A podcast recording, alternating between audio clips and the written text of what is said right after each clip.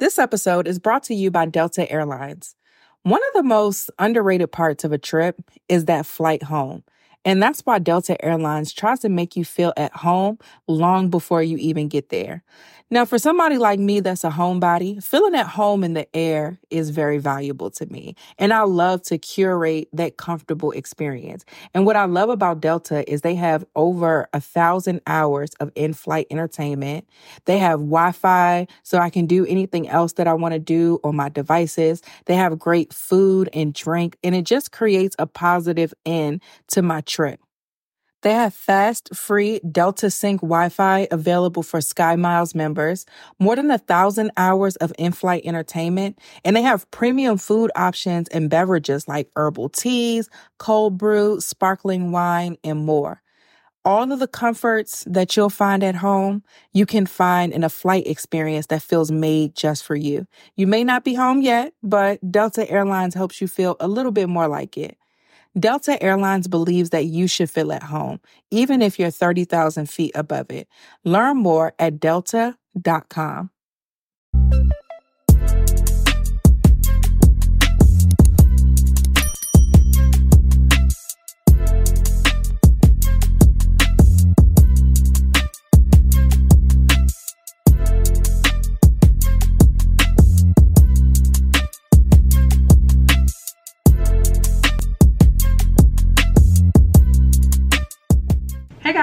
back to my channel.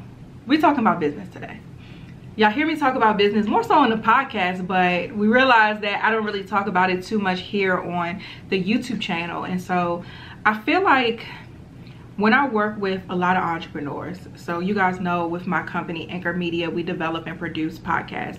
But in order to build a profitable podcast, a part of the ways that we make money podcasting is funneling people into an existing business. So yeah, we grow and launch successful chart topping podcasts, but my goal also is to make sure that the businesses of the podcast hosts are financially lucrative, right? And so I deal with not only just people's podcasts, but also their businesses and reorganizing and restructuring their businesses so that the podcast can better support the business and the business can run a lot more smoothly. Now, in doing this work, especially working with faith based people, what I've realized is a lot of the times we over spiritualize business I want you guys to understand that even though I talk about making God the CEO, you still have to be a good business person. you may be able to pray the roof off the jump, okay, in my PG lingo. You may be able to pray the roof off the place, but are you able to strategically and effectively grow a company from the ground up? That is hard. It's very difficult. And doing business God's way does give you a guarantee to success for as long as you obey Him. But you also have to have the skills and the business acumen to be able to do the work that He's calling you to do. And so I want to talk about business for a second because we've talked about faith, we talk about praying, we talk about fasting, we talk about all of these things. We also have to cover the importance of the business aspects. So, now, of course, I wouldn't be me if I didn't tell y'all one of the things you need to do in your business is have a business meeting with God because it's necessary. You need to know what you're going to be able to apply this business acumen to. And God is the one who gives you the vision. So a good example of this is after I shut down my business, you can watch our video we have on that. It's called My Scariest Leap of Faith. After I shut down my business, I was in that period of not having a business. I just had the podcast and I did the journal around that time and I put out my first book around that time and it was I it was a day that I was fasting that God gave me the blueprint for Anchor Media. He, I had realized that over that period of time, that year and a half, he had given me bits and pieces. But my practice is when God gives me something, I write it down, I close the journal until he tells me to do something else with it. I don't ever want to get ahead of him. And so with that, when I had that fasting day, he gave me the whole blueprint. You're going to have um, retreats. You're going to help people build their platforms. You're going to help people who have these messages that I've given them. You're going to help them be strategic and get it to the masses. All of these things. So I had the vision. Now, it was my job as the person who was executing that vision to make sure I did it strategically. So I had to sit down with myself and say, okay, this is what God said I'm supposed to do. How am I going to do this in the most effective and efficient way? Now, around that time, there uh, the methodology or the sales funnel that everybody did who has service-based businesses, you had a webinar, something for free that people opted into. You give them a little bit, but have a little bit left over that they still need. So then at the end of the webinar, you give them the upsell into your program. That's pretty much how the sales funnel went. And I had realized I didn't want to do that. I just did it. And a part of building your business is you have to understand like what are your boundaries? How do you want to build the company? That's just not what I wanted to do. And also just thinking about the best way to present this new company to the world. So many people were doing it. I didn't want to get like put into the pot of everybody who was doing things the same way. And so that's how I came up with this concept of an open house. I'm like, well, hmm. And this is just me thinking, hmm, when people are thinking about enrolling into a school, they usually have like an open house. When you're selling your house, you usually have an open house for potential buyers or renters to come in to see what the house looks like. It's a low risk way for the consumer to get an inside peek of what they're about to invest in. And it's also a low risk way or a low effort way for the business owner to present themselves to the potential buyer. So with the open house, you just got to get your house clean, make it look cute, stage it, all of that. That's it. You're not doing a full presentation about this house and how that house compares to the one down the block and uh, addressing their pain points of uh, like you don't have to do all of that. It's this is my home this is what we've been able to keep up. Come in you can see it in its in its best format. It's clean and staged and then you can make a decision if you want to work with us work with us or buy this house from there. So it was the same thing for me. Let me just show them my company. Let me show them what we're able to do. And a big part of that like when you're building your business i'm a huge proponent of before you launch it test it. Test whatever service it is that you're offering or whatever product it is that you're offering so that you can get testimonials. So before I presented Anchor Media to the public, I developed a show for free from scratch and I was able to run that for about six months to see what was the results, what was the listenership, how did we increase the bottom line of the host, what was the process like on our end, was it complicated, was it all over the place, was it smooth, how much is this going to cost me, do I need to invest in somebody else in order for this to run more efficiently, so I just tested it out. Then I did the same thing on more the consulting side. So we have the development side where we created the whole thing from scratch because that was one of the offerings that we have. And then um, the consultant side, okay, let me talk to a podcaster now who's already had a show, but they're trying to launch something new. So let me see if I can work with them to make their idea better and make their show more marketable from day one. And I did that and I measured the results. So I did case studies on both of these different things. So I started developing marketing materials. So I did a case study on both of those to show people what Anchor Media is able to do. I was able to refine my processes on the back end to see, okay, how much is this going to cost me?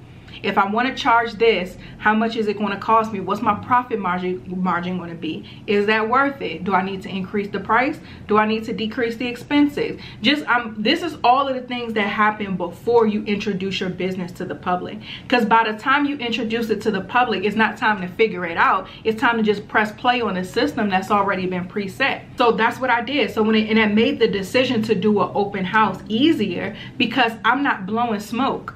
I don't have to do a, um, a webinar to convince you that I may be able to get a result from you if you hire me. I'm able to just simply do an open house to say, hey, check this out. This is my company. This is who we work with. This is who we, this is what we stand for. This is what we've done.